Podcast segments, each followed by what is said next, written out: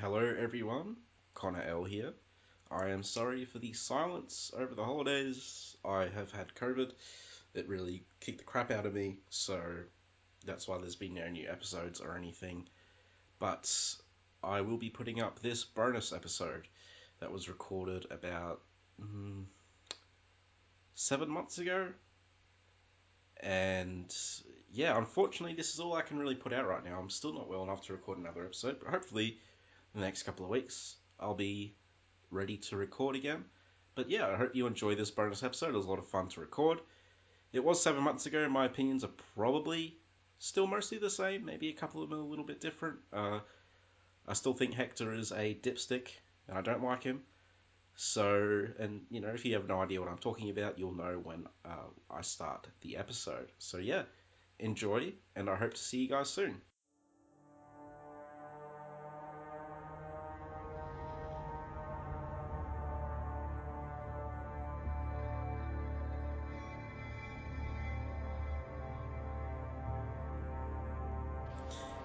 Hello, and welcome to Last Sons of Krypton, a Superman podcast. I'm Connor from the House of L. And I'm Rebecca from everywhere. Yes. Well, all right.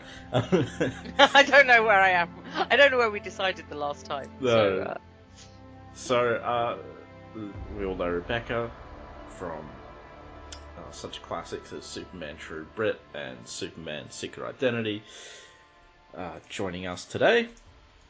And today is another bonus episode uh, in the vein of our Heracles episodes where we talk about mythological heroes. But this time we will be talking about multiple heroes, uh, the heroes of the Trojan War, which is, Yeah. you know, the, some pretty famous ones there. So yeah, yeah. I mean, we've all heard of a few of them. Yes. So, so the way we're going to do it is we're going to talk about two things. So we're going to talk about Troy, the movie, and we're also going to talk about the Iliad. And uh, for those of you who don't know, the Iliad is like the famous story about like Uh, yep. yeah the the famous is based on.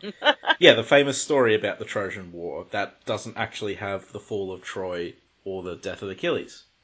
Uh, yeah, I didn't know that until. Well, did I don't know what I knew about it going into it. I just knew that it was one of the um, oldest epic yeah extant epics that we have like in full, and that it was.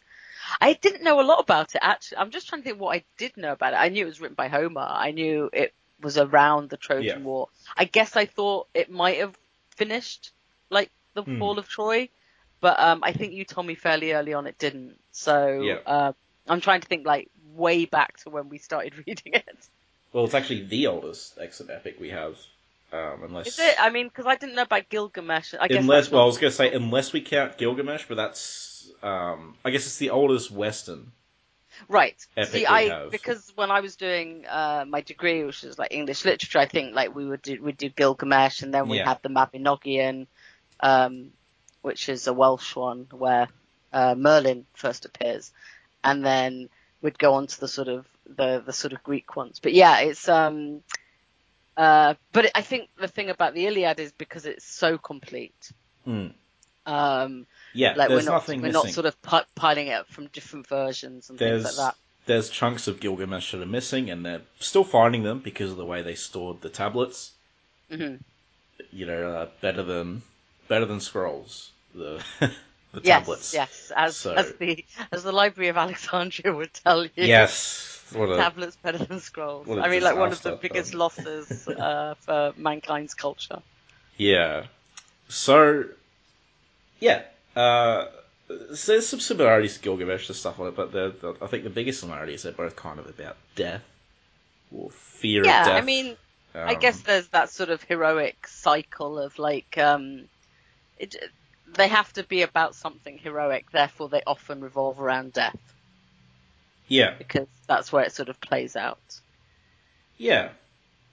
I mean, and you know, fear of uh, death is also a big deal back then and now as well. Yeah, I mean, you know, that's never going away. No, Let's hope. which is yeah. I'm, I'm not a Jeff Bezos, let's all live forever type. I'm afraid I'm very much a, no, know. we have finite lives and that's We- good. we know Achilles isn't like that. That's for sure. Um, No, no. Um, so yeah, we're gonna talk. So like, there is there is so many works on the Iliad and commentaries on the Iliad. We're not going to do a review of the Iliad because there's smarter people than me who have done breakdowns and reviews of it. So we're going to talk about Troy, and through Troy, we're going to talk about the Iliad because uh, you know we'll talk about two people talk about Troy who have actually read the Iliad and don't hate Troy. So yeah. And, and just to put it in context, uh, Connor is the expert here in terms of having read the Iliad multiple times. Um, and persuaded me that it was something I've been struggling with reading during the pandemic, and he persuaded me this would be a good way to get back into it with something mm. fairly epic, but that's in, in chunks. I didn't realize how long it was. and I was like, okay. Um, and it really has taken me months because of my, my sort of reading ability, but it's been really nice to have it when I was struggling at the beginning to have someone I could just come and say, I, I didn't quite get this bit or like I don't understand and to just sort of say this is what was going on. Yeah. Because it is you are reading something that's been translated uh, from a poem. So most of the trans I mean, the translation I read kept poetry style. Um, but still, it's just like the language is different. You know, you're not reading it in its original, so the translation is always going to be a bit yeah.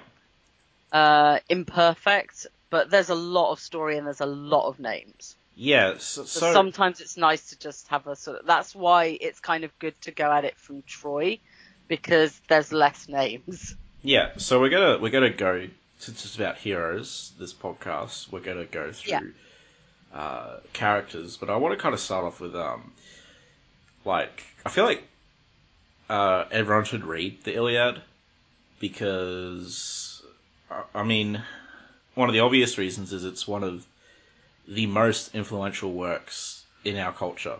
It's behind the Bible, you know, like it's that influential. Like I would say, like behind the Bible and the Odyssey, and that's it. Interesting. yeah, how much I think is... having literally just come off the high of having read it, I think everyone should read it. I'm kind of like a convert, and mm. uh, I think I'm definitely going to try some of the other translations, and um, and and and now I know what now I know the story, and now I know the characters better yeah. from having followed them. Um, to to sort of have more of an understanding at the beginning, I think will be interesting.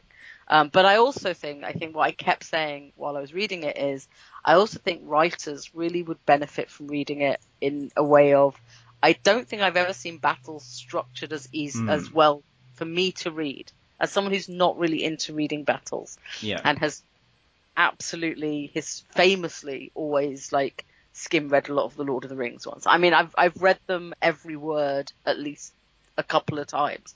But now when I read it, I, I don't find battles interesting. And it's so cool to me that the, um, having the oral tradition, so having it in one that would be told to people, um, manages to do it so it's actually interesting. Apart yeah. from one very famous list of ships.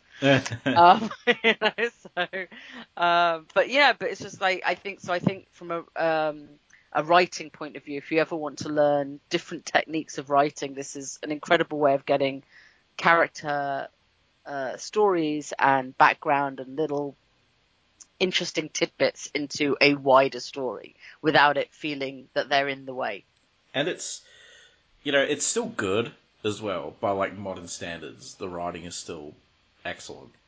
Yeah. You know, in fact, like there's a reason it's a lot of people's favorites. Yeah. Uh, you know the just the the language and stuff and obviously there's so many different translations i would recommend just looking up different translations and choosing the one that you think sounds the best to you there's yeah like so for example i picked one uh, which is Fagles, which is quite a famous one, but not hmm. necessarily mm. one everyone likes. But I picked it because I wanted the gods to all have their Greek names. There's none everyone likes. no, but like, but I'm just saying that's what that's yeah. specifically what I was looking for, where I wouldn't have to also translate Zeus to uh, Jupiter. Jupiter, like yeah. so. And it's not that I can't do it. I just, for the first time, I wanted to be like, I want them to have the names that mm. I know, and then I'll come back yeah. and deal with the other stuff. So that's why I'm saying I definitely want to read other translations that people say they've enjoyed, and I, I've got a list of three or four that people have recommended since I started. Yeah. So um, it's it's it's interesting. Like people will jump on board to tell you which their favourites are. So that's that's really nice though, because um, I think it's definitely something that bears rereading. Yeah. Yeah, definitely. And it's like the the other thing is one of the reasons Iliad stood the test of time. Like, you know, there was other epics about the Trojan War that came after Homer, but like if they were as good, they would have survived. Yeah, Is yeah, the is the thing I've I've heard. So, you know, like they survive because they're good, and like they still speak to people. If Yeah. you read it and it doesn't speak to you or touch you, that's fine. At least you've read it and sort of have more knowledge. But like, if you are, then all the better. You know, like I think that that's a major reason it's still so popular because it speaks to so many people. Whether it speaks to you through like you know Hector or Achilles, or speaks to you for different reasons. You know, I think there's stuff there for everyone. Um, but like a disclaimer though, the like the culture of late Bronze Age Greece is alien. Uh, you know, Yeah. it's uh, slavery is normal. Um, you do not have gender equality. The, it's a very patriarchal society. Um, but like there is things that uh, you know we still have in common, like Yeah. death, uh, companionship, you know, all these all these sorts of things like family, relations with parents, like that's a big thing. Uh, so many things, you know, which is why people still get stuff out of it, you know, even though everyone's like a slaver. so, and I like mean, you really, but yeah, I mean, because things change, but like there are there are still always um, things to connect with. Yeah. And like you can't you know, it was so long ago. Like so long ago. This is this is when this story took place is like 3200 or something years ago. Mhm. And they wouldn't have been able to picture society without slaves. Like that's just how things worked. Mhm. You know, it's and not it's just one of those things. It's like you know that like uh, there are. It's like so if you read any historical stuff. I mean, like Yeah. you can read stuff about the Second World War. Things have changed. You know, like Yeah. um, no one's defending the whole system of um, of slavery in the Iliad or No. how they treat women or um, any of those things. You know, th- these things change. It's, they change whatever you're reading that's historic. I mean, you read Shakespeare, it's going to be a different, um, certainly on the women and, Yeah. and things, but everything's different there as well. And that's probably something I'm far more comfortable with than that, like, uh, um, than I was with Homer. But, um, Yeah. and any of those things, you're, you're, it's always different. So, I mean, a like a way to look at it is uh, Achilles before the events of the Iliad was considered, you know, pretty amiable, like a pretty good person by the Mhm. standards of that time. And why? Because he generally ransomed people or sold them into slavery instead of killing them. And he Yeah. wouldn't loot their bodies. You know, that's like the standards we're dealing with. so, uh, you know, again, it's just different. So it's just like a disclaimer. I think a lot of people who don't have trouble with it are unable to sort of disconnect our modern sensibilities yeah. with you know three thousand years ago. Um, Yeah. Sadly, something you will have to do. Yes. If you, uh, if you want to read it and appreciate it, I guess. Yeah. But again, like what you know, it's universal that story. So, uh, yeah, that's just I wanted to I wanted to do a little thing of like why I should read the Iliad. I'm assuming a lot of people who are listening have seen Troy. Uh, if not, enjoy the episode anyway. So, Yeah. we're going to fly off to the late Bronze Age. Up, up, and away.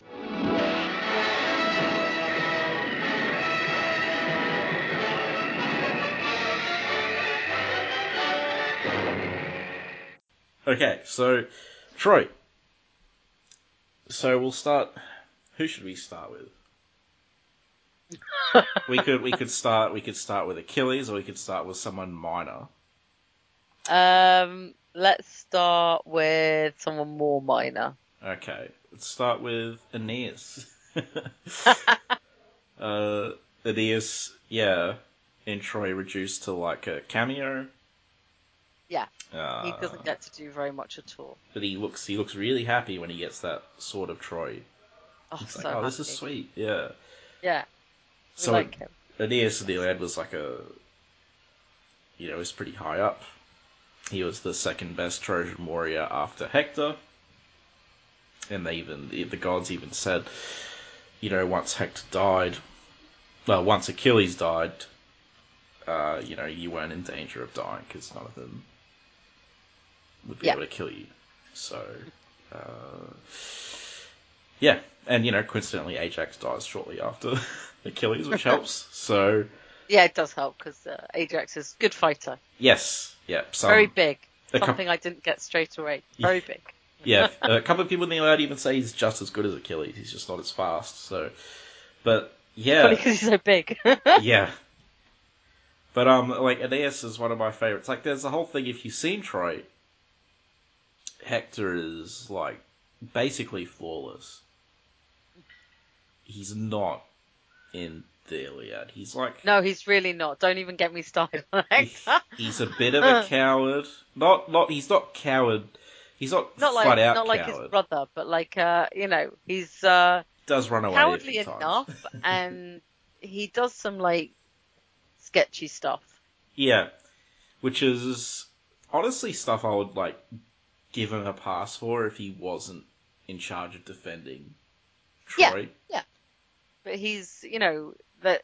I mean, if it had come from anyone else, I wouldn't have been so harsh on him. But like, there came to certain points when he just like ran away or did something else. I'm just like, nah, I'm sorry, I'm done with Hector. Yeah. I liked him at first, but There's but so, that's because at first you have him next to Paris, and and he, like yeah, no, he has good scenes initially with his family. That's like a really famous scene. oh, it's lovely, lovely one with his wife. Yeah, his wife and kid, uh, and but like you know because I prefer Aeneas and Sarpedon. Sarpedon doesn't make it into the movie.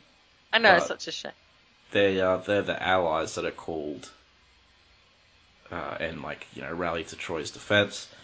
And interestingly, a tactic in late Bronze Age warfare, which might explain some instances in the Iliad where they get angry at him when Hector, because there's a few times where Hector seems to be standing there in the middle Mhm. while the allies are getting clobbered, and they're like, "Hey, what are you doing?"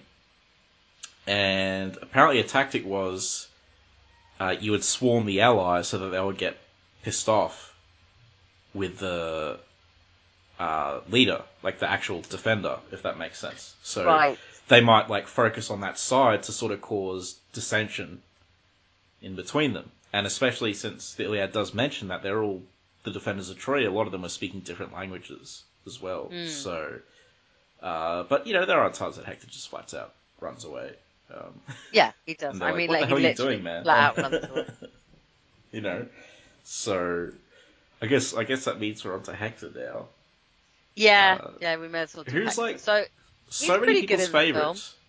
Like in the Iliad, he's so many people's favorite. And I, I don't know. Like they, I they give him a understand. Like they, I, they must have read something into it. Like maybe they, they excuse more for the defending your, your city when your brother's a bit of a knob. I mean, like there, there was an argument made by this lecture I listened to that uh, like they they started Hector running away from Achilles because when he, unlike Troy, where he heroically stands and fights Achilles uh, in the Iliad, he initially heroically stands and then he runs away. um, Yeah. And like again, like I don't blame him for that. Like that shows how human he is, you know, because none of us are Yeah. gonna know. Like we can brag and boast all we want, but none of us are gonna know if we're in a situation No. like that. If So we're I gonna wouldn't break be or in a fight to Um, stop. Do you know what I mean? Like, Yeah. I already know that I am the biggest wuss, gladly female in this point because I wouldn't be expected to.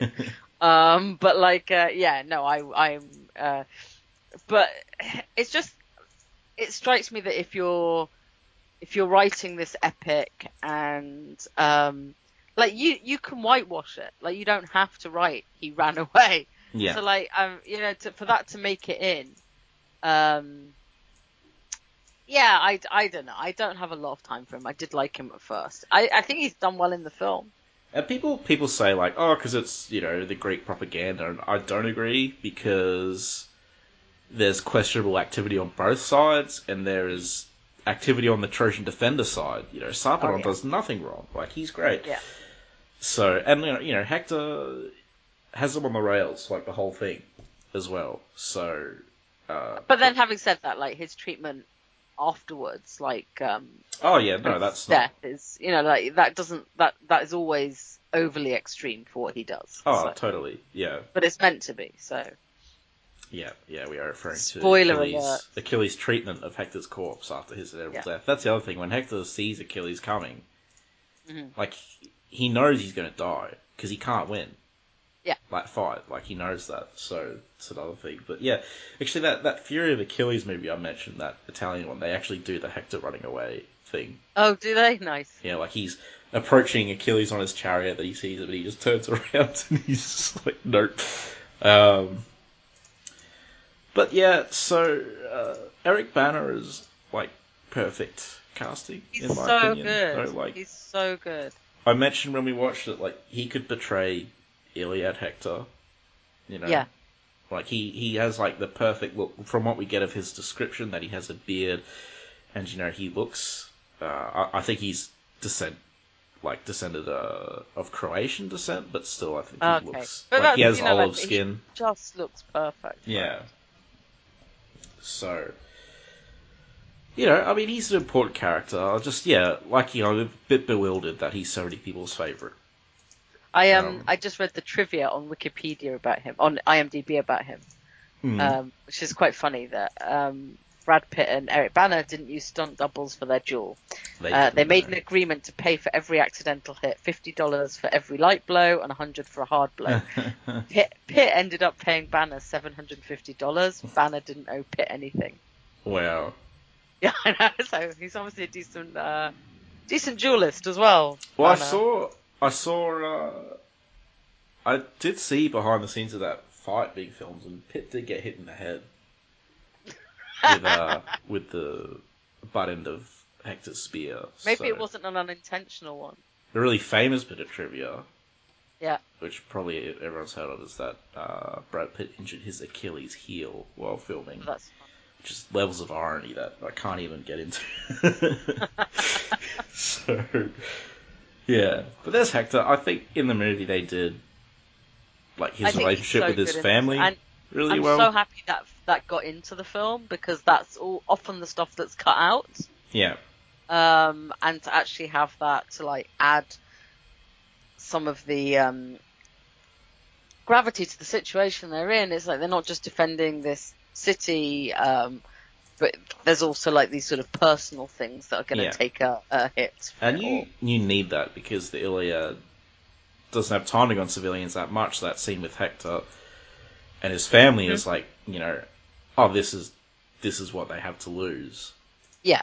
if they lose. The Iliad instead will will tell you what the gods are doing at the same time, which unfortunately Troy doesn't. So Yes, yeah, there are no gods in Troy, which is like no a Troy. big sticking point with a lot of people that I personally don't mind, but um, I think it works because I'm not sure how they would have got them in. Um, with I mean, it's already a long film, Yeah. So, um, but it's there's part of me that's like it's a little bit of a shame, like that they don't. I mean, they do have the temples and they make sacrifices and stuff, so they are talking about the gods. But um, I think I think they made the right choice. Like also, it'd be quite interesting to have a companion film which was like the gods mhm. um, at the same time. there's the thing with the Iliad is you can read most of it as like a purely historical thing. Mhm. So when the gods intervene and do stuff, you can justify that as that character. So Zeus is buffing Hector. Well, Hector's just on his game. Yeah, you know, or Athena stops Achilles from spearing Agamemnon. Uh, Achilles just thought better of it. who's the Um, one that gets plucked out of battle though? Oh yeah, Paris. I mean, that's uh, that's why I said mostly because some things are Yeah, like, yeah, yeah. Um, but no, I like that because, like, you know, if we're taking religion as kind of um, mythology, as a something that humans use to explain what's going on around them, that then that's exactly what you're saying. I mean, you know, we we do get the um, we do get Thetis in Troy. yeah, Um, so that's nice. Yeah, no, that was nice. And like, I see everyone's like, "There's no gods in trailer." Like, well, they didn't put of the gods in quotation marks, but I think it's they leave it ambiguous if the gods are actually there or not. Yeah. Because there's one point in the movie where Achilles says, "I've met the gods." I Mhm. mean, you know, Yeah. um, and again, like, you know, they could just be doing the historical aspect with it, but he does desecrate the Temple of Apollo, which we'll get into later. Yeah. Um, and then, you know, Paris kills him at the end, and the whole thing is Yeah. Apollo helps Paris kill Achilles. So th- I think there's, I think there's like a nice ambiguity. Yeah, I think it's there if you want to see it. Yeah. Um, but it's not necessarily hammered home, which is nice because, like, I think it'd be really hard to get all the god stuff from the Iliad in, but it'll just be an, Yeah. an epic, as epic a film as it is a, you know, uh, a show. I have, so I have actually watched what behind the scenes and making of stuff there is of Troy. Um, Mm. and so the director Wolfgang Petersen, obviously uh, Das Boot, really talented filmmaker. Yeah. And I think he did a great job with this movie, and he took the movie very, very seriously. Uh, because he, he said he like he'd read the Iliad and the Greek and everything, but uh, all the problems come from the script, which was written Mm. by one of the guys who did Game of Thrones. Yeah. which is no surprise there. And watching the interview with him, he's like, if I had to choose between Faithful to the Iliad and what's best for the movie, I always choose what's best for the movie. And it's like, okay, I agree with that, but I can easily tell when he's saying that, when he says what's best for the movie, what's best for mass Hollywood appeal, Yeah. not what's best for the film. Because, yeah, like, you know, so I mean, but I guess that's their job. That is, Mm. that's kind of their job. he wants to just Hollywoodize a classic. I guess that is his job. Uh, and there's nothing wrong. Like I like Cleopatra. I like these sword and sandal epics. Yeah. You know, I mean that's that's I've seen Cleopatra, but um, uh, Wolfgang Petersen really wanted to evoke that. That's what he was trying to make was like a oh, sort of okay. Oh no, I have seen that one. Oh yeah, for sure. yeah, Elizabeth Taylor. Um, Yeah. But yeah, he was trying to do the whole sword and sandal epic that like they did in back in the day. And, you know what?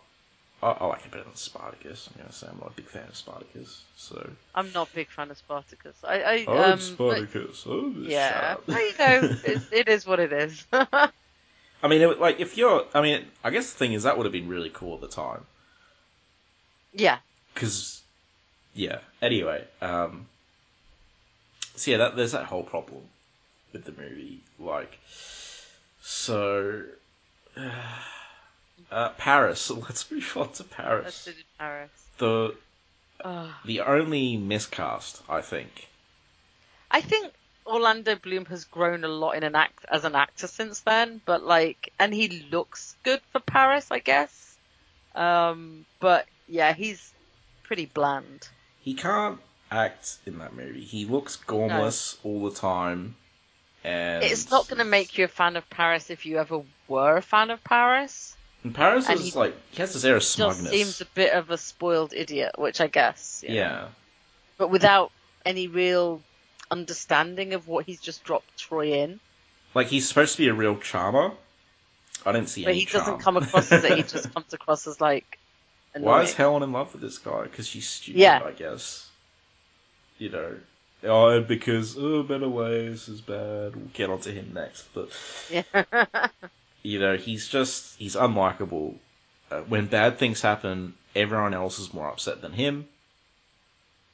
yeah, he doesn't seem to understand it always. He always just looks a little bit gormless, like, Yeah. what do you mean I've caused trouble? No, I didn't. I just wanted sex. And like the the script calls like, you know, he says he knows he caused trouble, but it just doesn't come off. Yeah, he just uh, kind of looks at it and then like, yeah, he just kind of looks blank at a lot of stuff. He's like- very good at looking blank and like, Hector oh dies. no, I'm my kind of brother's gonna have to go fight because I'm an idiot. You have him alongside like Peter O'Toole, Yeah, which you know. yeah, Um. So he was he was easily the weakest part of the movie, and the fact that the movie tried to portray Helen and Paris as like this sort of love story it just didn't. with tragic didn't work. consequences. Yeah, Um, didn't land because, like, I don't think you can ever make them that sympathetic simply because of what happened because of them. And Yeah. they had plenty of opportunities to stop it. It's like, you know, choosing love above all else is all well and good, but not when your city gets, uh, is Absolutely going to get wrecked, horribly wrecked. Um, you know, so, yeah, Paris, big weak point, uh, but the fight with him in Menelaus is really good. Yeah. Uh, speaking of Menelaus, uh, I think like one of my favorites in the Iliad is Menelaus. Uh, Menelaus he has is... some amazing speeches in the Iliad, yes, and uh, in the film he's a little bit more grumpy old man throwing bowls He's around. just a thug in the movie. Yeah, yeah, which is a shame because like he really does get some great speeches. So for those who Uh, don't remember who Menelaus is, he is the husband of Helen and the king of Sparta, and Helen ran off on him. But in the book, he is like the more merciful, the more soft-hearted of him and Agamemnon. He, which is also like uh, he's not the best warrior. Like Yeah. he goes, there's one point where he goes off to fight But he Hector. in seems the, like quite a good ruler, apart from this going off to war. But like you know, that's what people did. You know. Maybe. I'm not sure because he's always been criticized for leaving his wife at home with a foreign dignitary while he goes off somewhere else, which apparently he's just don't want to do that in the Bronze Age. Um, Fair. And, but I think like he, I think it's his heart which I like. Like he feels Yeah. bad about all the people at Troy dying because of him. He wants to spare that guy, and then Agamemnon's like, "No, kill him." Uh, and you know he he's the first one to defend Patroclus's body, Yes. Yeah. uh, which I really liked. And yeah, so but in the movie, he's just kind of like this evil thug because they got to make him evil, you know. So to try and make Paris look good, and it doesn't really work, because unfortunately. most people are probably still on Menelaus' side, uh, outside of the people you mentioned who want the nice, pretty couple Mhm. to survive. But like, um, and if you make Menelaus a dick and people are still on his side, then you know, uh, and then he dies. Yeah. Like really early, he he lives through the Trojan War. Mhm. He gets stuck for seven years at sea with Helen, lands in Egypt. There's a theory that he was one of the sea people, which is cool. Uh, but um, anyway, he winds up back in Sparta with Helen, and they kind of live happily ever after. Um, not in the film. In the film, he dies, Mm. uh, killed by Hector. Which again, like I mentioned, you know, watching it, I don't have a problem with killing Menelaus early. I have No. a problem with Because I didn't really like this Menelaus, so yeah, despite the fact that Brendan Gleeson's awesome and he Yeah, kills it and everything he's in, like he's. And, and the thing is, like, why do they? The only shades of grey in the movie were really with Achilles, Mm. who we'll get into later. But like every like it's so with Menelaus and Agamemnon, it's so black and white. Like Yeah, these guys are bad, you know. yeah, they really, really um, lay it on thick. And like Agamemnon is one of the most despised figures in the Iliad. Uh, I'm sorry, because I know he's one of your favorites. I, I just, again, I think it's not so much. I, I don't necessarily like his actions. I just think his characterization is good, and he comes and he again gets some good speeches. I, Well, he's I a am very, person. yeah, you know? right, and like I so when I say he's one of my favorites, I think it's because I think he's very consistent. yeah. Like uh, that doesn't necessarily mean I think he's right, Oh no. but I think yeah. he's consistently portrayed. He he also gets some very good speeches. Um, I I will never not love someone who doesn't who says stop. We need to have dinner. Like so, a lot of my love for him is that he's a big. He's one of the him and Odysseus are like, no, you have to let everyone go eat before they go off on a big fight for you, Achilles. And Achilles is like, oh, now must go fight, and that's only because he's lost his mind a bit. he actually Not, he, not, he not dishonest on Achilles, but Yeah. he, you know, there's a certain strategic level that I appreciate with him. he's he's an interesting character. He has an Aristeia, which is a moment of glory or whatever, Mhm. where he basically drives the Trojans back, which is pretty cool. It's not a very long one, but it does happen. And uh, you know, he's also not a very good leader in the Iliad, which is which makes him interesting. So he has the brilliant plan at the start to be like, "Oh, we're all going home" to test everyone's loyalty, and then everyone's like running for their ships, and like because they're in panic because Achilles is flipped out, he's not helping, and everyone's panicking, and Odysseus has to tell everyone, "No, you're staying here." And there's a couple of other times Agamemnon's like, "Oh, we should just go home," and Odysseus and Diomedes are like, "You know, stop, stop it. you know, you're a, stop being a worse king." Uh, which is the opposite of what we get in the film. Is like Agamemnon's just super hungry to conquer Troy, and God, yeah, all he wants is war kill Troy. Let's use this as an excuse. I Come want on. power. Brr, you know, Yeah. if they played it to the whole thing where it's like, just add a bit of depth to it, like keep it like that. But, you know, again, like Agamemnon's doing it because maybe he's afraid of death. He wants statues of him everywhere. He wants to be remembered. Like, Yeah, like yeah. There, there's definitely something they could have. Make um, him like Achilles. He wants to be remembered, not just Yeah, because there's no real reason for him to be such a jerk in the film. they they give him Um, zero reason to be such a jerk. Yeah, and that Brian Cox is great though. He chews up the scenery. Oh, like he, I mean, business. when when doesn't he? Yeah, Like everything, he having him and Brendan Gleeson is literally perfect. I know. and then you're right, it's the words it that then you know. Because they they can both act. They're great actors. Yeah, they can do anything. I mean, they could Yeah. literally do anything you give them to, from the ridiculous to the deeply uh, epic, and, and they get to just be grumpy old men who want to fight or do stupid things. And Agamemnon's quarrel with Achilles is a bit different, but I think on Agamemnon's end it's largely the same because in the Iliad he's like, well, he's had Chryseis taken from him because there was a plague in the camp, and he had to he had, he claims a priestess of Apollo as his concubine. Uh, Yeah. Apollo got angry, sent a plague in the Greek camp, so he had to give her back to uh, her father, and that was at Achilles' urging. So in the film, he uh, uh, and in the Iliad after that he takes uh, Achilles' prize, Briseis. Um, Yeah. Yes, women were prizes back then. uh, yeah, I mean, you know, like you you I just have to take it for what it is, yeah, and that's what it is. Like I'm not offended by it.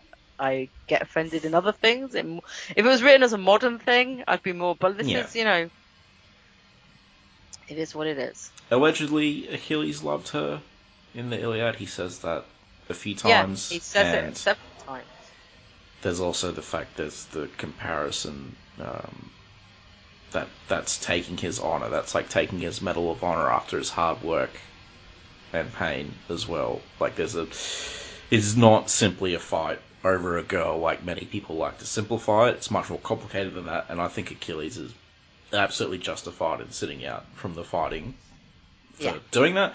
But in the movie, uh, I think it's basically the same thing because on Agamemnon's end anyway, because Agam- Achilles takes the beach basically Yep. by himself. Ajax hops in and smacks some horses, um, and so Agamemnon is getting undermined by Achilles in front of the men. So he wants to assert his sort of dominance and take his prize. Mhm. And it's basically the same as the Iliad. It's like he wants a replacement. He wants to make it look like he's still in charge, so he takes the greatest warrior's prize. I, Yeah. I thought they, they did that okay. It's a bit different on Achilles' end because he hasn't been there so long, but yeah. Um, I guess. Who was I going to move on to next? I was going to go to Patroclus next, Sure. but we don't have to. We could do Helen. Ooh, Helen would be good. Rap. Yeah. Um. I thought she was fine. Yeah, I thought she was fine too. I mean, I like Diane Diane Kruger. I think is great as an actress. Um, I think um, having her, she comes across as slightly foreign to, to from everyone else because she's got the accent, and um, I think that works quite well to have her stand out a little bit. Yeah. Have her blonde. Um, I like, she doesn't have a lot to do, but I think she does it fine. Yeah. I mean, she has to pretend to be in with Orlando Bloom, yeah. which you know, potentially acting that you know Yeah. above and beyond the Call of Duty. Yeah. Yeah, I thought I thought like I thought she was definitely better than Lena. She's a better actress or actor. Oh, God, whatever. yeah. Like she, she. I thought she was pretty good. She was remorseful. Uh, I mean, she was kind yeah, of like and then towards the end, she was pretty good actually. Like she had all that bit where they're like saving her, and you know, she yeah, she actually was more remorseful than Paris, Yeah. considerably more remorseful than Paris, and uh, which is funny. like and, she's Um, shows that she has much more of an understanding of the politics of it all, but also the gravity of what they did, yeah and um, than him, who was just like, oh, just going off on my little running around. there's that scene where she's crying to Hector about like oh, Yeah. all those Trojans are dead and it's sort of sunk in and there's I mean it's kind of like the Iliad she says that Hector's the only one who sort of treated her well and what I like Mm. in the Iliad is that she realizes Paris is a pillock Yeah, yeah, um and doesn't really like him in the Iliad she's like yeah, which is um, very funny. you know I wish I'd never left Menelaus uh, and it's ambiguous whether she's abducted. I mean, you could do like a whole thing about Helen. Um, Yeah, been- it's it's a really interesting story, and that's definitely something I want to dig into more. Is like what people have said about her and yeah, um, sort of modern sort of scholarship on Helen and, and the, The- actual story. the book I read, which treated it as historical, said that you know, uh, her leaving with Paris is women had it better in Troy. They had more power. Right, which um, I mean Hector's wife Andromache, Andromache, yeah, Andromache. Uh, I mean she seems to have a decent standing with him, just by the way she talks to him in the Iliad. and uh, Uh, especially Hecuba. Yeah, yeah, And uh, so, not only do women have it better there, it's richer. Yeah. Yeah, they're, they're richer because it's like a trade center, and uh, so that would have been a decent reason for her to go. And uh, also, with Par- on Paris's part, it could have been politically motivated as well, like just Yeah. stealing one of their things. Obviously, it didn't go well because they got their butts kicked for it, but Yeah. uh, yeah. So it's interesting that the historical guy seems to think she would have gone willingly, but uh, in the Iliad, it's like you kind of get the impression she was abducted, yeah. or that's the impression I get. But there's so much I debate think about I think it. that kind uh, of yeah. There's a lot of sort of uncertainty there, yeah, and and it's added in the Iliad. You have layers of it because you also have the gods talking about it, yeah, um, which I think is a really uh, one of the ways that I like the storytelling is that the gods aren't there. That they're also discussing what's going on. They're not just going, "Oh, I'm going to go and get involved here," but there's they discuss why and what their motivations are. And it kind of adds to sort of interpretations of what happened.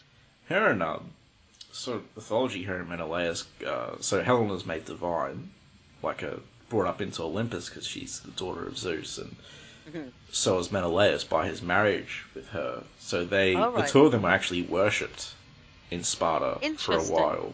And there's like a there's a shrine you can go to now of Menelaus and Helen, and they think like it might be near where the actual palace was.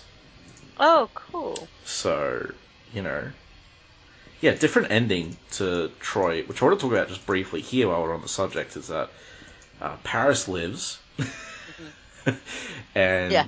Helen, they all like Helen, Paris, Andromache, Hector's son, uh, they all escape Troy, Mhm. which is a very Hollywood touch. Um, Yeah. Which I hated. I guess because I guess they wanted the two big deaths. Guess maybe um, Achilles and Agamemnon. I was uh, I was having Hector and Achilles actually. Oh, yeah, sorry, I thought you meant during the sack of Troy. Uh, No, no, and then I added Patroclus was my third. yeah. Um, but like, I guess they didn't want to kill too many others. Maybe they shouldn't have put in the sack of Troy. I mean, they possibly died. shouldn't, but I kind of understand why they did. Oh, they, they'd have to, because... Because like even when you're reading the Iliad, like you kind of want to know well, what happens next. people would be expecting it. And with Yeah. the, the other thing with the Iliad is, like, everyone knows as well that Troy Yeah, sacked. and I mean, it, it feels a little bit like a cop out in a film to do it by a crawl to just say, "Oh, this is what happened next." Like, oh, like um, Outlaw King.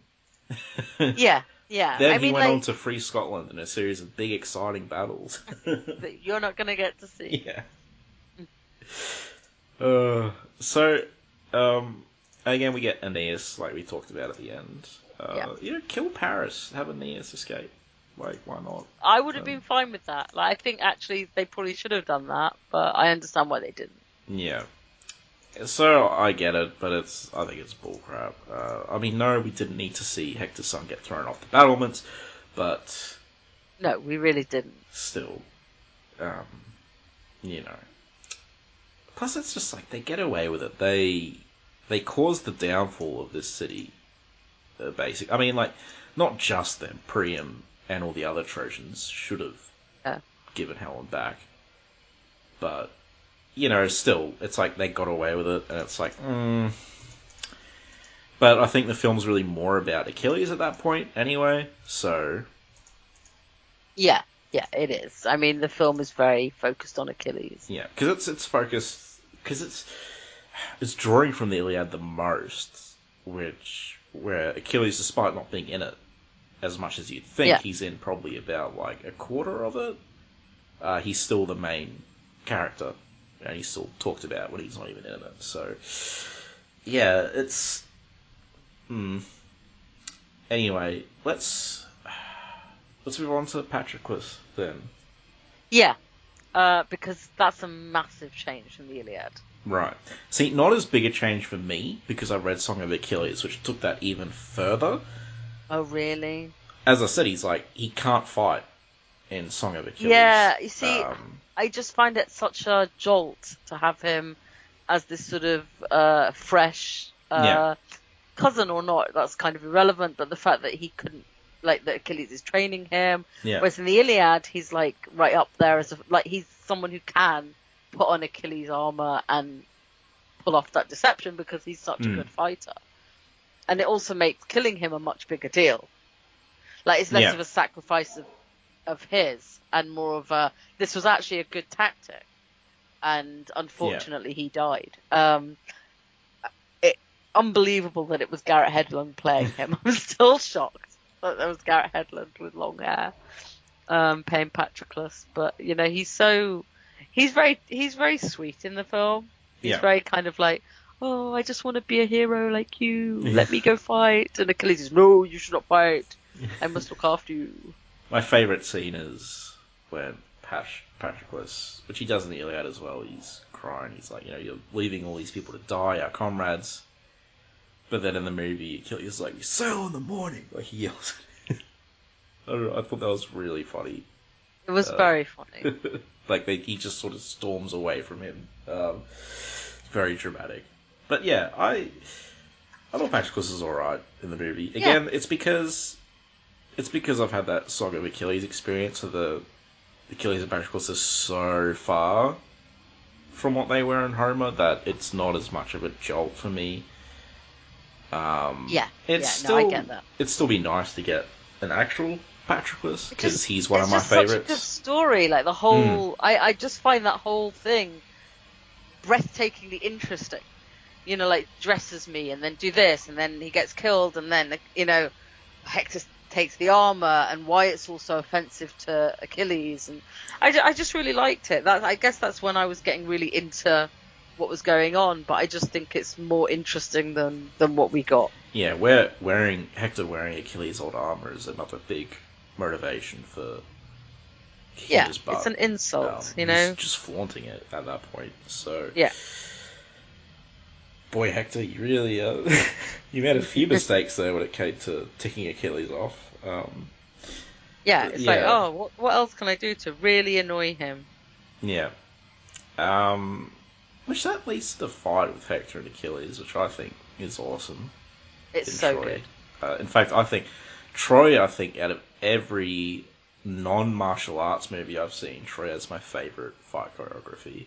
It's really good. I mean, it's Yeah. so effective and um, it just really works. Yeah, and the way they choreographed Achilles as well. Uh, Yeah. I know you know this, but um, for those who don't, uh, the stuntman got the script and they just read that Achilles fights like a god, so they had to make up Achilles' fighting style, and I think they did pretty well at showing him as They did really well. above the rest of the soldiers and why people would think he's the son of a goddess with the way Yeah. he fights. Um, and like just all the fighting's so good. The fight with Achilles and Hector, uh, the Menelaus and Paris is a very different kind of fight, but again, really great choreography. Um, all of it's great choreography. Uh, do to talk about Ajax? Yeah, yeah. well, he's quite different. So Ajax and Iliad, big deal. He is like the everyone gets wounded, but him and Menelaus. But Menelaus isn't that effective of a fighter, so Yeah. you know He's Ajax is great in it. yeah he's holding the line. There's one point where he's single handedly jumping across the ships and stopping them from lighting it on fire, like single handedly. Yeah. Uh, I, I did like I did like his uh his sword hammer. I mean his his horse hammer. his in hammer this. in yeah.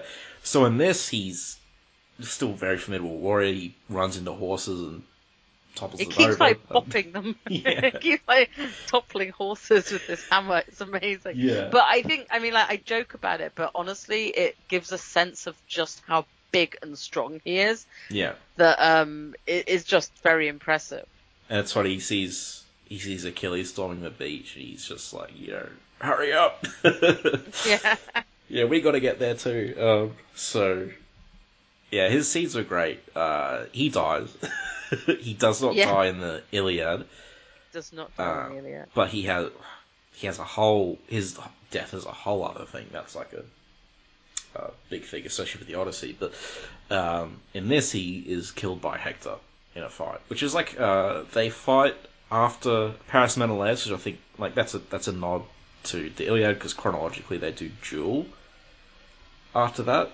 But the thing in the Iliad is Ajax generally looks like he's getting the upper hand when they fight Yeah. and he flat out takes out Hector with that rock at one point. So, but Hector kills him in the movie, which annoying because we all have Ajax. But in terms of for your film setting Hector up as formidable, having him take him out is you know sensible.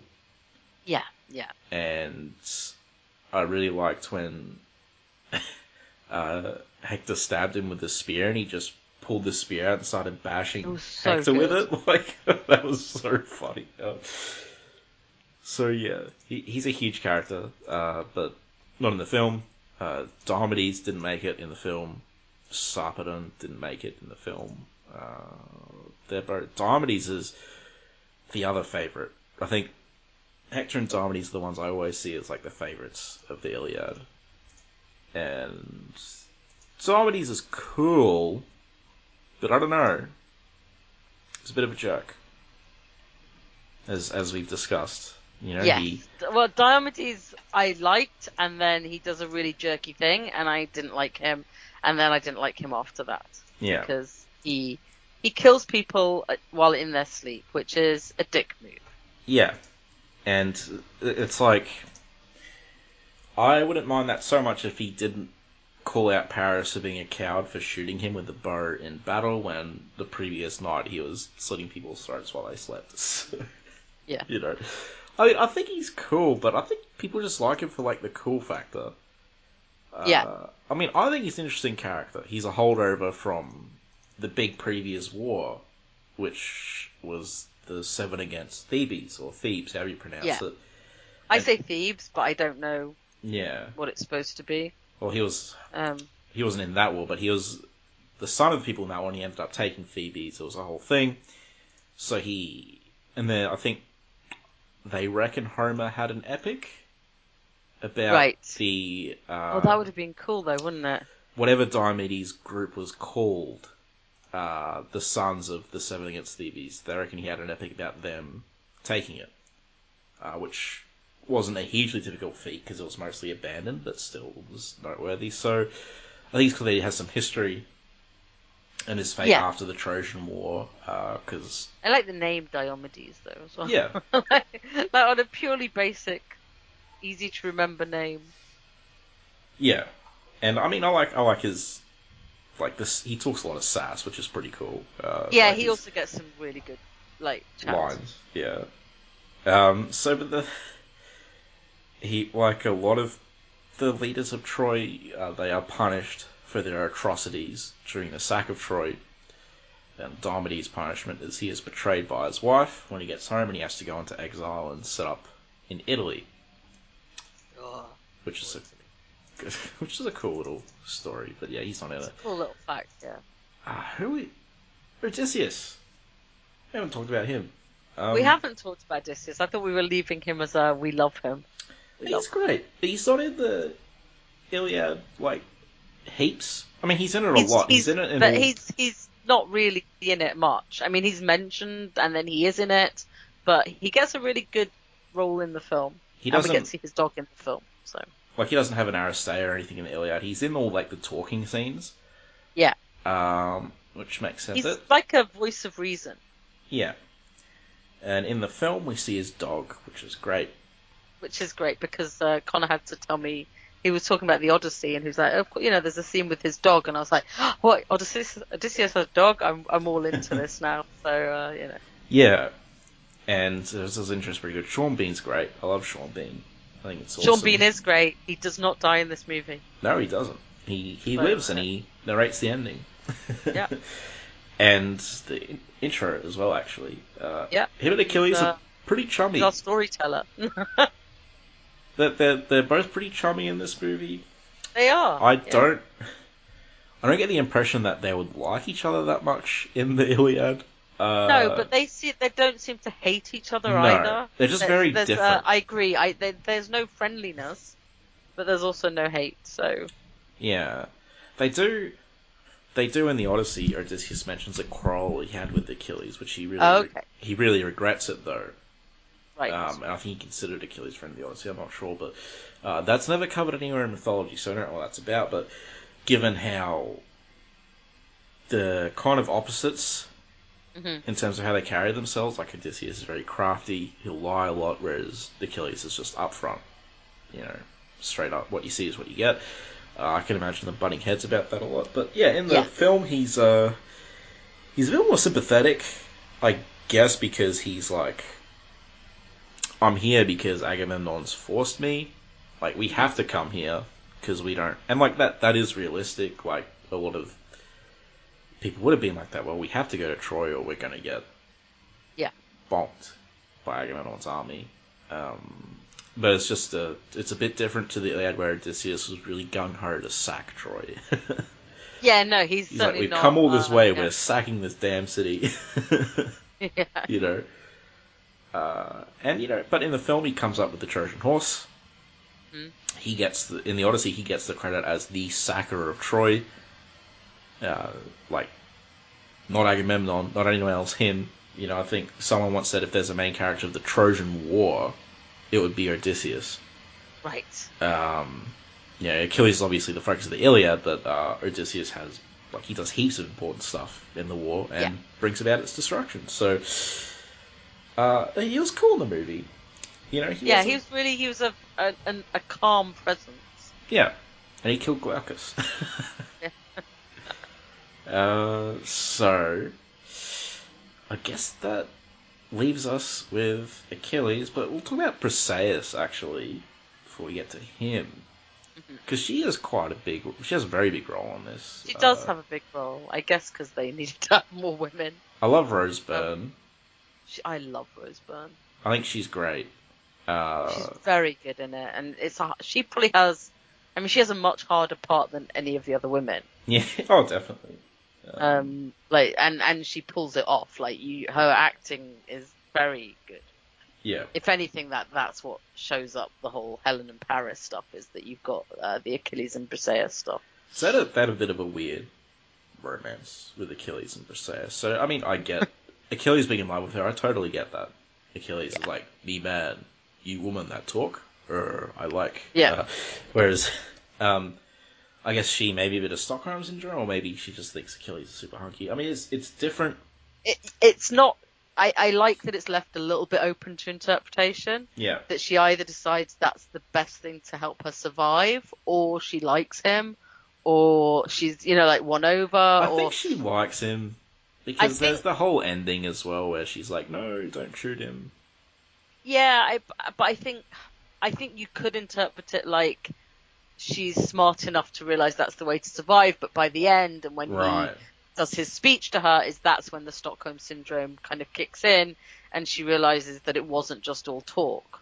That he actually does have some fondness for her, or at least wants her to survive. And you know, so um, yeah, I'm, I like that. I think that's kind of how I interpreted it as like, you know, she it was something she wasn't up for necessarily, but she understood that that was a way to survive. But as she saw more of Achilles, and Yeah. then that big speech he does to her is is that big changing point of like going, oh, he wasn't just all talk. There's also that um so she's merged a bit with other characters like Cassandra Yeah. and Chryseis because she's a priestess of Apollo and she's related to Priam. Paris and Hector are cousins. Uh, which is Yeah. fine, you know. I Yeah, I yeah, I, I like Um, that that adds an extra. It makes her um, more imp- like more relevant. it makes her more relevant and it also it, it kind of shows up like again how kind of shitty Paris is yeah. because like um she gets all these implications almost immediately Hmm. you know it's it's almost like she has in a way that um like she understands the political situation Yeah. in a way that Paris doesn't and um, Everyone does more than Paris, even like a priestess of Apollo. what I'm saying is that like in a in a time where women didn't have any yeah. power and stuff like that, it, to, to give them the intelligence, whether the emotional intelligence or the actual intelligence, I think is a nice way of the filmmakers giving her. It's not agency because obviously Achilles would sleep with her regardless, but like um, it's giving her an additional facet so she's not just Yeah. some traded like woman. And it doesn't it doesn't feel forced because there's also the It doesn't feel forced. during that time women had power to an extent. If they Mhm. if they were a wife, they had power over the household, and they Yeah, also no, for sure. especially if they were a wife's whole procedure. So the whole thing in the Iliad is like, uh, she weeps and Patroclus dies, and you know I think she was Achilles dies, and she because she's like, oh, you know, you're going to make sure I married Achilles, and some people read that as like, why would she be in love with Achilles? Because in the Iliad, Achilles killed her husband and brothers. Yeah. But for me, it's clear that she knows that Achilles is out of all the Achaeans, she's he's the best one Mhm. for her to be with to survive. Yeah, it's absolutely know. that. She absolutely this is the one to be with if you want to get through this. Yeah. Um, and in the the film, the the quote unquote romance is, you know, uh, like he didn't have a husband that he killed. If if Yeah. she did, I would have hated it. Um, Yeah, so you know, but I, I really liked her. I think she's a great Actress. I thought she added a lot to the film as well. Yeah, and um, you know, I like how she's like, uh, what was that line she said? Where Achilles is doing his whole like doom and gloom philosophy that he does, uh, and she's like, you know, I could have forgiven you if you were just an idiot, but the fact that you're intelligent makes hmm it a lot worse. I thought that was cool, and I like how when he goes off to kill Hector, she doesn't want him to come back. She wants she wants Hector to kill him. Yeah. That much is clear. She's not like, oh, I'm torn between Yeah, yeah, Achilles and Hector, she's like, you know, when Achilles comes back, she's devastated because she knows that he's killed Hector. yeah. Uh, and then she leaves after that when Priam comes later. Um, I guess we'll talk about Priam when we talk about Achilles. Uh, I because guess- it makes no sense to talk about him. I mean, might as well leave him till last almost. yeah. I guess now's a good time to talk about Achilles, right? Unless you have. Yeah, we're on to Achilles, the dude, Yeah. the main man. Yes, the main, the main man. Uh, so And he's so good. Uh, yeah, Brad Pitt's great. yeah, he's good. I my Good, main problem. great. I like him. is he's just so in the Iliad you have that clear point where he it's a downward spiral. Mhm. It's basically Yeah. a tragedy for him. Like it's him losing his humanity. Uh, but he kind of starts off like that in the movie. He he does. There's not so much of a descent, Yeah.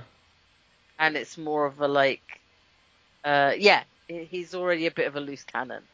The most egregious part, which just goes against, like, not just Achilles' character, but like the whole idea of anything in the Bronze Age, is when he lets the Myrmidons desecrate the temple.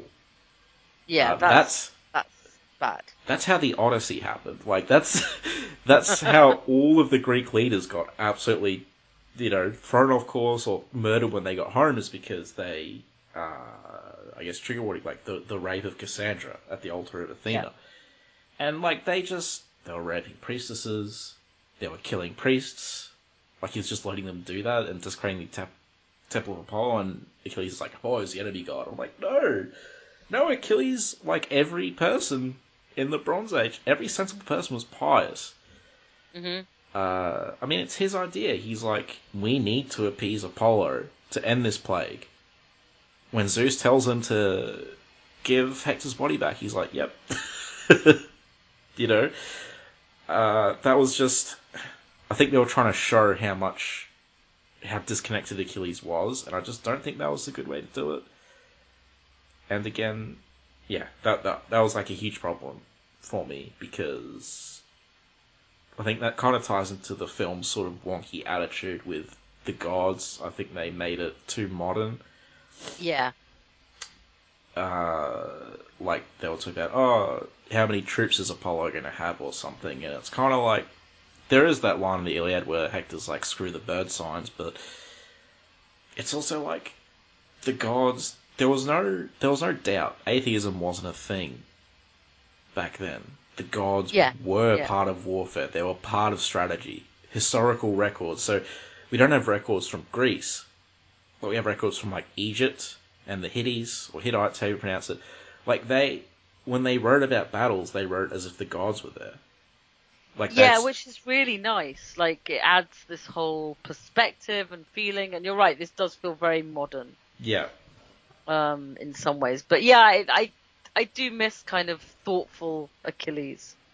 Yeah, and so, but I think the rest of him was great.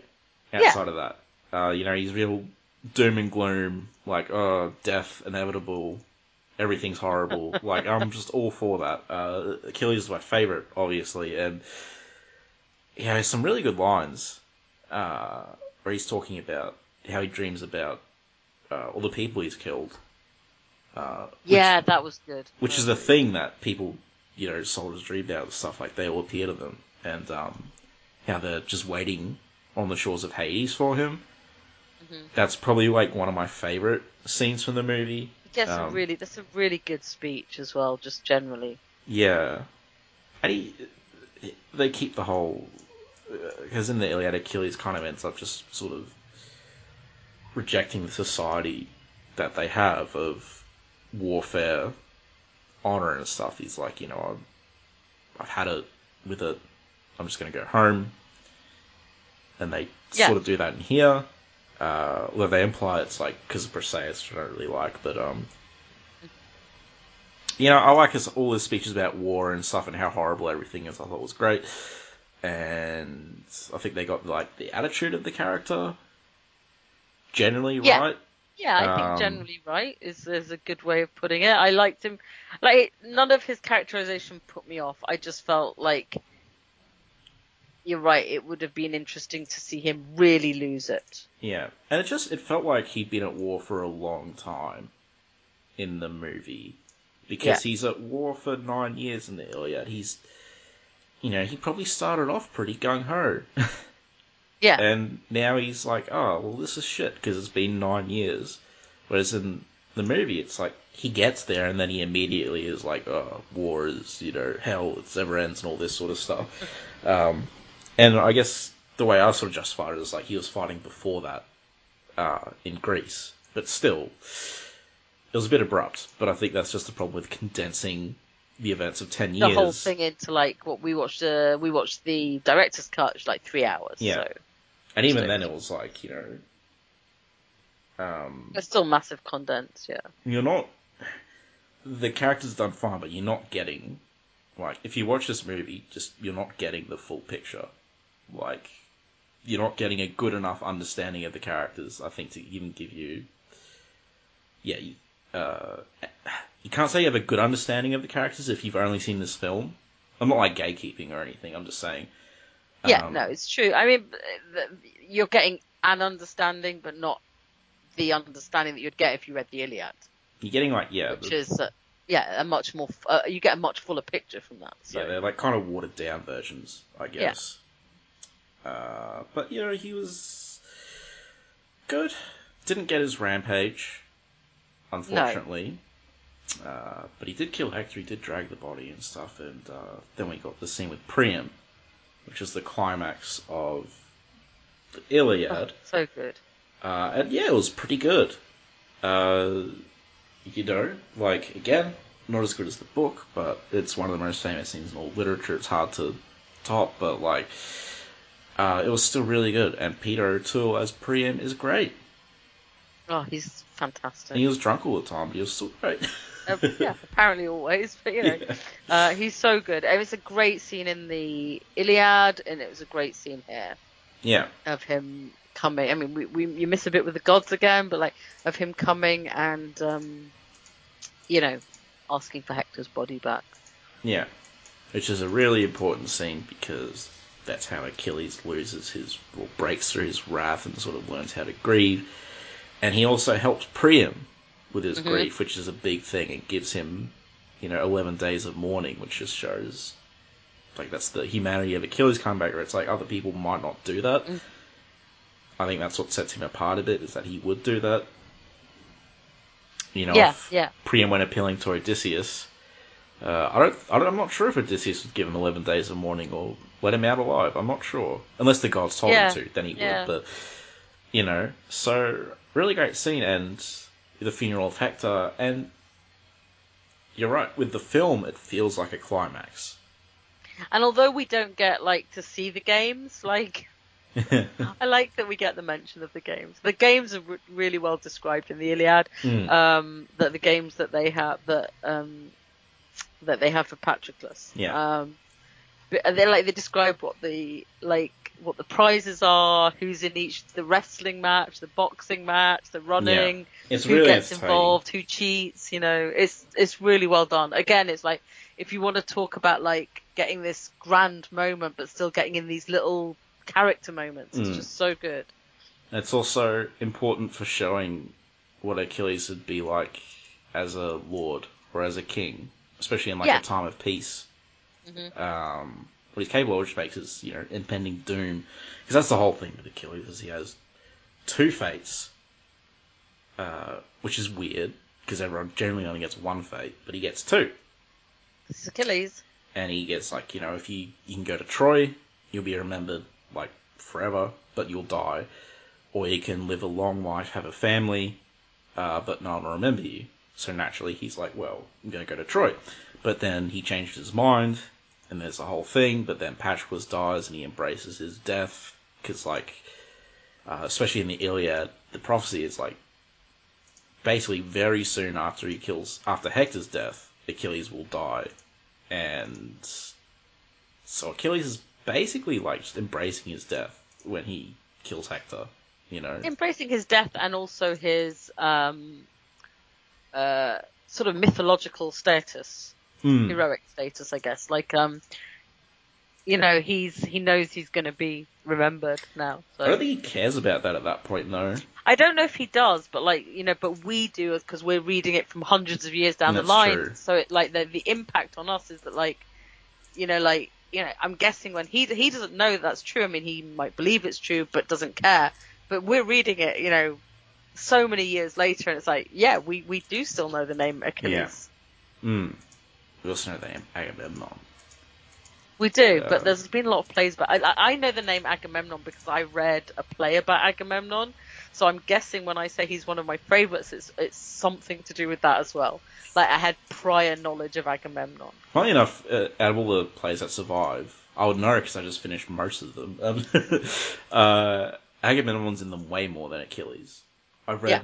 one play where Achilles is present, uh, but I've read a fair few where Agamemnon is present. Because, like, Agamemnon, he has a whole thing on his own. I guess we didn't mention he dies at the end of the movie, But in the he has one of the most famous stories in mythology about uh, Orestes, his son, Electra, his daughter, avenging his death at the hands of his wife, uh, which is all great.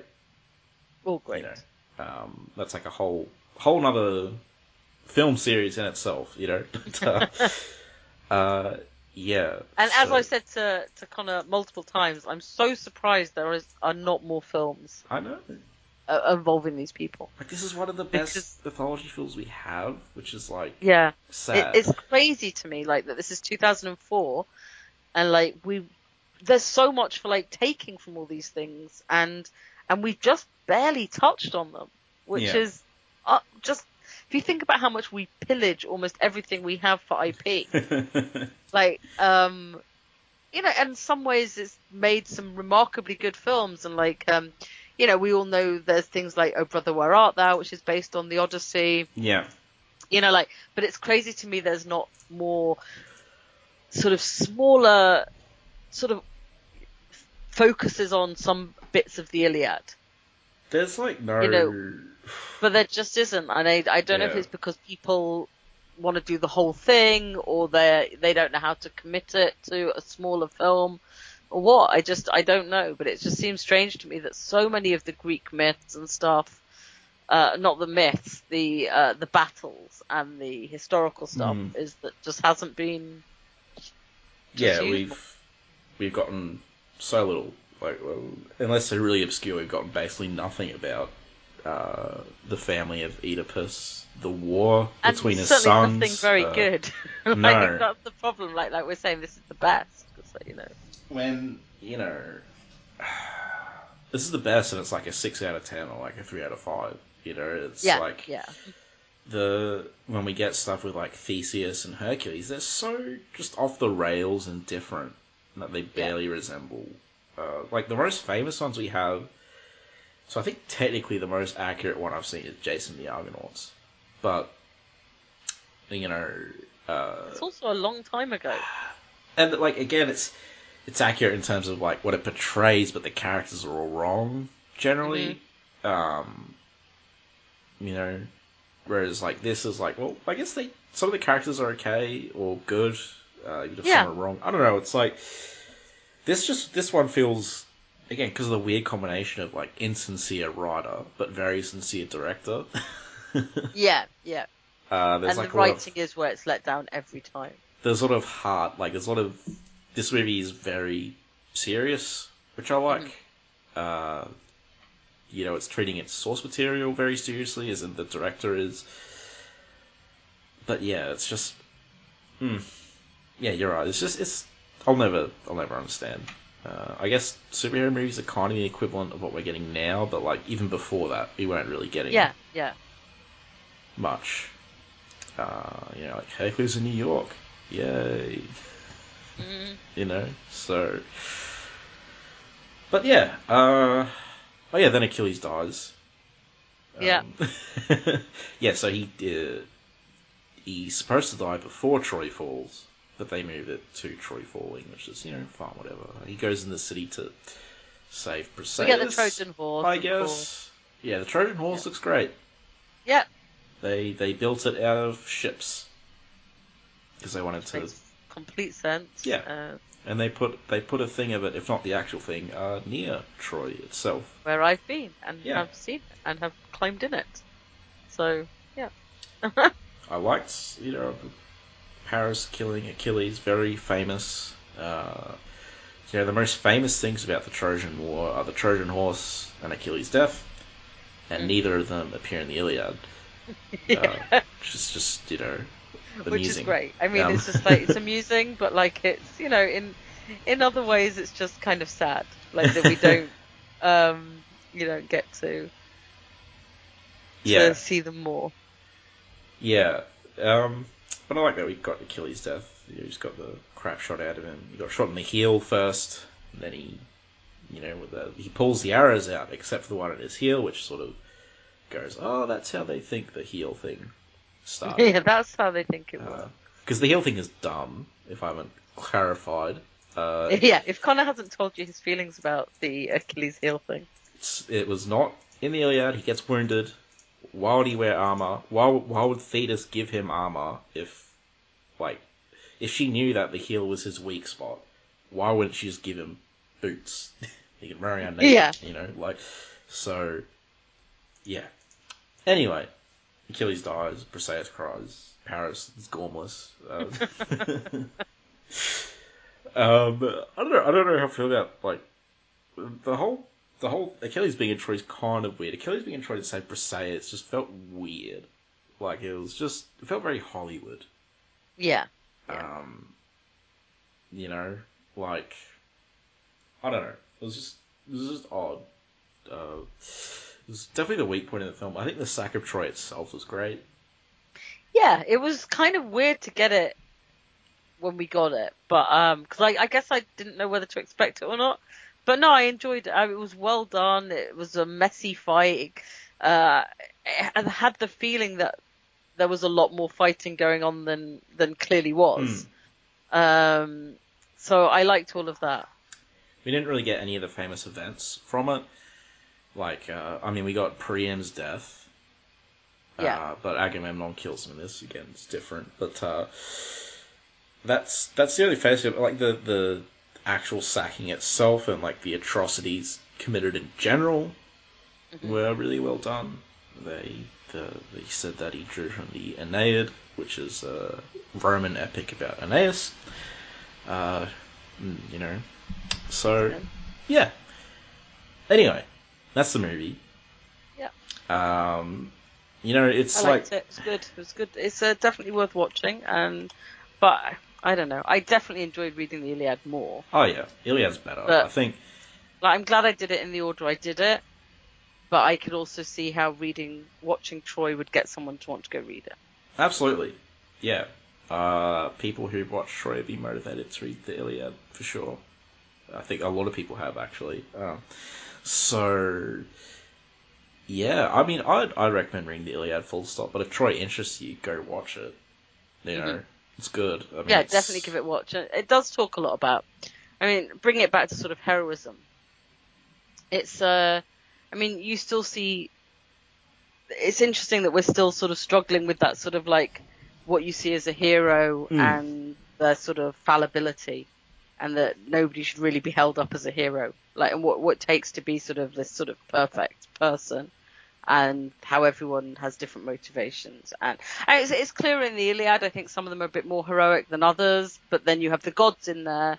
So I, I think like it is interesting that kind of, if you look at it through that perception of heroes, because we Yeah. talk about them now as like the heroes of this age and this age. And it's like, you know, this, it's still messy and love's always getting in the way and there are. polit- geopolitical pressure gets in the way, Yeah. and I you know, mean, so it's interesting. these heroes, the Trojan War, are heroes because they accomplished great things.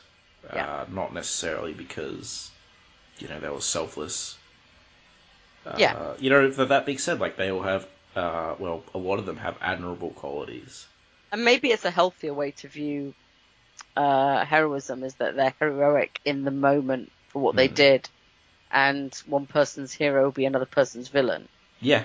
No, no, definitely. Um, You know, and it, it shows the sort of chasm that we have with like superhero comics because it's very hard to have a character like uh, Superman who, and I think this comes again with some of that struggle of, of very human people writing Superman, is that um, that struggle of having someone who is so good to almost everyone, Yeah. like um, and and almost wanting to keep doing that. But what if there was a flaw in oh, him? Oh God, yeah, Uh, yeah. But and and I I understand from a writer's point of view, but it's just like it it's almost like it's not it's almost a miracle, but it's almost like it's so good that we have so many Superman comics, and I've not read that many, but of the ones I've read, where he is allowed to just be good, and we don't have someone coming in and saying, "Oh, but like I wonder how the people of India view him."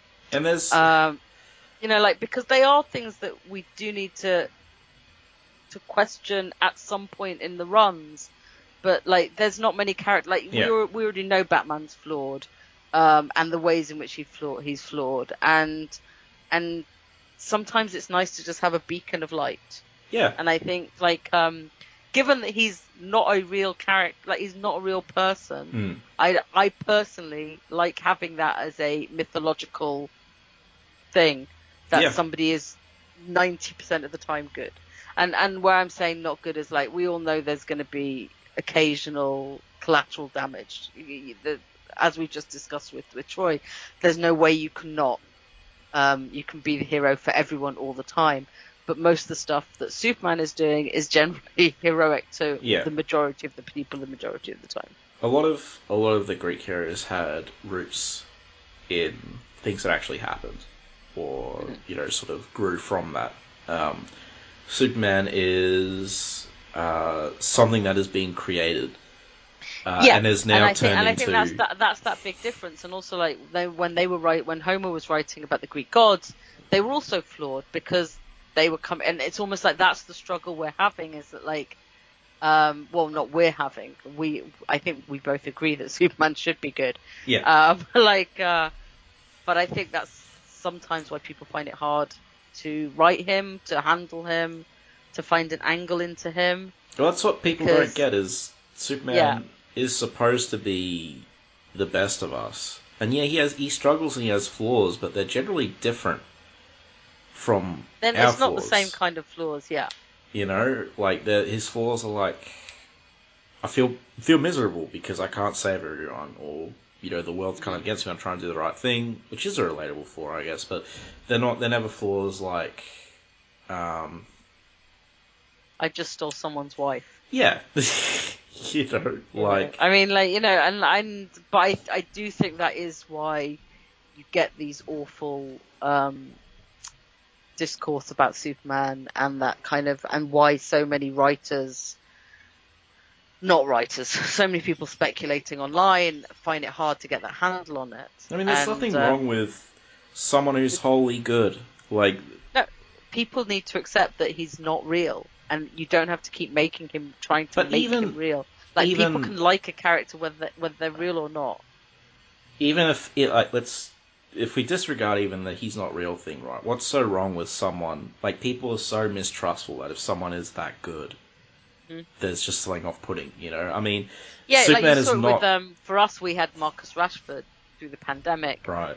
Uh you know, it's like young footballer who was brought up by a single mom and had no money, standing up to the government and saying, No, you should feed Yeah. kids. Like and and just doing good things and the number of people like there must be something in it for him. He Yeah, must be getting exactly. sponsorships and this is like no, he's just saying just be a good person Yeah, like you know like and and some and obviously that's not in the sort of superman level but there are people now just being good or just saying good things and people are so I mean, it's it's uh, a it's a real worried problem. about it yeah Altru- altruism is treated with suspicion, which Yeah. ties into the whole Superman thing. And like, you know, yeah, the Greek heroes, most of them, basically all of them, were flawed. Uh, but you know, there are plenty of heroes in mythology that were not Yeah. flawed like them. Uh, you know, Sir Galahad, he didn't do Yeah, anything oh. wrong. Like, uh, people loved him. Wayne You know, yeah, exactly. Like it's just Yeah. um I mean some some guy once said that Superman's kind of like a modern knight in shining armor, like a modern Sir Galahad, and that's it, it's like a reasonable comparison if we're comparing him to mythological figures and stuff, you know. So yeah i think that that's who he should be compared to more than what if he was a person you know, what, what, I, I don't know. Like for me, for me, uh, yeah, Superman's not real, but for me, he's believable as a person. He's just a really good. well he person, is i mean that's that's know? the the beautiful thing about the whole clark kent thing Yeah. Is he's more i mean believable it's, than it's uh, becoming less and less believable that journalists are good uh these days but yeah bit of a i mean like there, yeah. Yeah. Um, But that's the whole I just thing. wanted. I just wanted. I wanted to tie it into Superman. Since No, no, you're the right. Superman podcast. So. Because it's like, um, yeah, Superman is the quintessential uh, best of the everyman trying to do the right thing, right? Like that's really what his character boils down to now. Anyway, um, you know, back when he was created, he was uh, the champion of the oppressed. Like that, it was in his title. You know, uh, so yeah, it's like heroism is, you know, ethics. I don't know. I feel like if you know anything about ethics, I feel like someone who's wholly good is very interesting. For me, it's like it's the opposite of uninteresting. It's so interesting because It's so the- interesting, especially as like how do you grow up in this world and keep that? yeah, like you know, his struggles to constantly do the right thing, make the right choices, are what's interesting Yeah. for me. You know, No, I absolutely agree. I think that's the most interesting thing about him, and and that's why he's a figure of hope. Is that that uh, that we could do the same on a smaller level. Obviously, I'm not going to go out and save humanity, um, but um, oh, but yeah, I could go and help thing. They someone down the road.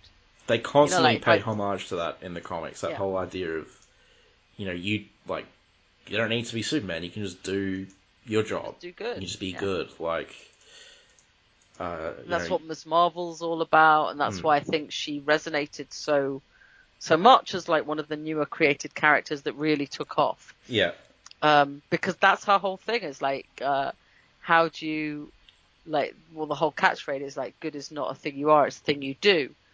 Um, and it's just, you know, like, so it's, you know, there is still a market for it. It's just that, that unfortunately, as, as the biggest name in the just do good, he gets, he gets a lot of, uh, bad takes. haters gonna hate. It's just a lot of bad takes, honestly. Very bad it's a lot yeah. of cynical people just going, that couldn't happen. And it's like, maybe it couldn't, but like, this is fantasy. That's why Grant. Morrison is the Homer of Superman. Only Homer is, is, really. canon. Like he's the only one that because there's so much stuff about like Achilles, especially, and Odysseus that come in plays and all this stuff after the Iliad by later authors that just get the characters wrong. Mhm. You know? Or they just don't take it from whatever sources. that they, they just randomly make stuff up. Yeah, which is like why I think I've been thinking about Superman in relation to the sort of Greek mythology lately and how I think like it really helps uh, with people like Achilles and stuff that they have a definitive canon work, if you know what I mean. Like a definitive Yeah. work that came first is the best Yeah. and essentially, as we know it, created these characters as Yeah. still the best. Superman doesn't really have anything like that, unfortunately, because of just how much he evolves and stuff. And Yeah. whereas the Iliad is, you know, uh, not even it doesn't like feel primitive by today's standards. Uh, 1930 Superman comics do. hmm So there's that whole problem. I was just thinking about like I don't know, just the idea of sort of finite storytelling and the fact that Yeah. Yeah. it's kind of like what I was harping on about with the Iron Fist podcast, like just end Iron Fist. you know? Yeah, Um, yeah.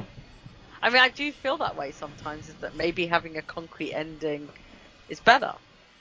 Like the most Um, you the most popular Batman story, Dark Knight Returns, the most popular Superman story, All Star Superman. What do they have in common? They're both uh, finite. They both Yeah. have an ending, a beginning, uh, a climax.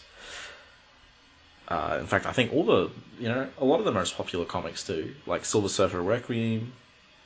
Uh, I'm thinking like all Superman's most famous comics are.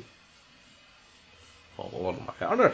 This is, I think there's something more appealing than just a constant ongoing story. Uh, I guess it really is like you want a good writer that tells a story, yeah, and having to tie it into everything all the time and make everything work, I think is like a detriment. Yeah. Uh, I mean, I think you find it with with many characters. I guess yeah. it's one of the things that Batman suits it the most, which is why he probably gets why he's been like the the big thing is that like most of the interpretations of Batman doesn't really matter the continuity and stuff. Hmm. Because you know he's just like there's there's so many ways in be- to just say just go out and kill go out and not kill people go out and beat up villains sorry Yeah. detectiving um it's harder with um superman Hmm. Yeah. I guess uh, I don't know. Uh, I guess it just depends on the writer, and like I think Superman seems harder to write, and I don't think that's not that's not a detriment to the character. No, I that's think not an that's insult to the character. no i think, that's probably an in, a good thing for the character yeah, like you know, quality over quantity, and you Yeah. just I think the writer has to be. I don't know. I don't know why people are so like it has to be grounded in reality, or I can't relate to it. Um, I don't think they are. I think that maybe is what writers think, Well, the, yeah. or editorial. I'm not sure it's what. Well, and people what people seem personally- to think, like, look how much people are eating up the idea of a realistic Batman, and people want realistic and dark Batman as opposed to any other Batman, right? They may just be the loudest people. I I reckon like you make any Batman, it would still do very well. That's true. Batman eating You know, I think it's just like that plays we it plays into this narrative that what we got, but actually people would just watch anything. yeah, yeah, you know. yeah. It's all interesting though. Stuff, um, yeah, stuff I've been thinking about because the the Greek plays were a lot like. Oh, they just remind me a lot of sort of what they do with some comics, just storytelling in general. Like the a lot of the Greek plays, they take characters from mythology and do their own spins on them, and a lot of them are like deconstructions. But a lot of them are people like consider quote unquote canon now for like Greek mythology, and that just like uh, Iphigenia and Aulis or whatever. People always sort of include that in their writings of their own version of the Trojan War, and it's like, well, that's specifically a deconstruction of Homeric heroes. It's so interesting. I can't You know, wait to like- sort of start moving on to reading some other stuff. Yeah. Anyway, uh, actually, I do want to mention one thing. So, there's a lot of people who've seen Troy and haven't read the Iliad, obviously, and I think it's it has like this weird legacy. Where I think it's actually made a lot of people aware of kind of what these uh, closer to what these characters are Mm-hmm. than what I think people would have thought before In without it, yeah. so I think it has an interesting legacy in that way. Um, like to a lot of people, a lot of just casual people, Achilles from Troy is Achilles. It's what they know about Achilles. It's what they think Achilles is. Yeah. And I don't really have a problem with that. No, I think Um, it does well enough. Like honestly, Yeah. Like I see, I see like uh, a lot of martial arts pages and stuff, and they're all about fighting, and they, you know, Achilles stuff pops up now and then because he's the greatest warrior, right? And it's generally stuff from the movie Troy, and I'm like, you know what, I don't have a problem with that. so yeah. It's like I, I do think it's a good enough film for for many of them. Like the whole, I mean, it, it's interesting to me what people who watch this and then play Hades Mm, make of it. Yeah. Because um, there's some. So I, I would say the characterization is a bit different. If we ever get have time, we can uh, talk about characterization in Hades. Yeah, well. Achilles and Hades is. Um, I don't think he's super different from Troy. I think it's just a sort of different angle. No, I meant the Uh. the hate the Achilles Patroclus. Oh god, yeah, yeah. And I, I'm not. I, I'm not actually making it on the jokey level there, but the serious kind of like that's a much more truth to the Iliad in some ways. Hmm. Relationship in terms of like you know Patroclus being this great fighter as well. Yeah. Um, and just then some of the other sort of how that weaves in the sort of mythological. And it's interesting because like th- that's where the depictions are now of all being in games yeah. rather than um, in uh, film or TV. I mean, make a great. I mean, we are getting Percy Jackson, Hmm. so that has some mythology in it. So, Yeah. Um, but you know, it's just amazing to me we haven't had like a TV show either about the gods of Olympus or about I mean, getting we, some of them in uh, Black Panther 2. we get weird stuff like Not Black Panther 2, Thor. Yeah. But we get weird stuff like that Blood of Zeus, which basically just takes the Gigantomachy but replaces her. Well, I I only haven't watched that because you said it's supposed to be terrible. Yeah, so. well, I heard it. I heard it's supposed to be annoying for Greek mythology fans, but I think if you're Right. casual, then it might be fine. But yeah, with Troy, as I said, like this does not give you a good enough understanding of the characters that you'll get who they are. But like when I see people, uh, you know, just when I see people be positive, like about these characters and they're referencing the movie Troy, like I'm fine. Yeah, same, same. You know, if they're like if they're ragging on the characters, like oh, it's like well then I'll be like well then read what they're actually from. Yeah. But like when they're just like oh you know, Achilles the greatest warrior and stuff, I was like yeah that's fine. Yeah, yeah, You know, that's what you should um, be saying. Yeah, so I think I think it does a good enough job with that. It's yeah, it's got it's very anti-war, which I think uh, I like that. a lot of it like and slightly modern sensibility, but I like it anyway. well, the, I think the Iliad is anti-war in a sense, whereas like people I think it's it's a bit tricky calling it anti-war because it's, it's, it, it, it's I guess it portrays war in the sense that it's like it's an opportunity for all these guys to you know get that yes. but like none of them really like it. Uh, Yeah, that's true. you know, that is true. uh, they're only there because they have to. Even Sarpedon at one point, he's like, you know, we wouldn't be here. Like there would be no war if uh, we didn't, Yeah. you know, have this whole honor thing. But um, anyway, uh, I, I like that it does that. So, but again, a bit modern. You're right. Uh, But I don't. I mean, but maybe it's not modern. Maybe that is always one of the sort of things about war. hmm. You know, so like, you know, maybe that's just me doing my own thing. Yeah. Yeah. Um. Yeah, I think that wraps us up though. Yeah, I think Uh, uh, it's a good old chat around it, and Let us yeah, let us know if you've seen Troy or read the Iliad and what you thought of either one.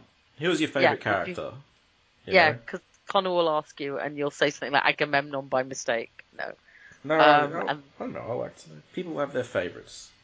no, but I did change my favourite to Patroclus. That's so, true. Patroclus is pretty great.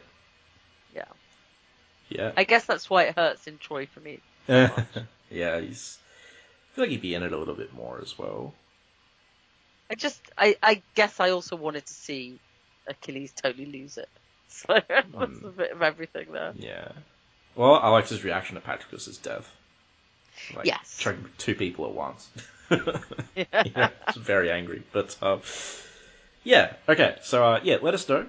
And until next time, uh, you know, don't adultery's bad. don't mess with it. Yeah. And if you are just, you know, not with Paris. No, or Helen. Um, Oh. All right, peace. Bye. Superman and all other characters in these comics are properties of DC. Any images or music we use are properties of their respective copyright holders. We are doing this for fun and not making money off it, so please don't sue us.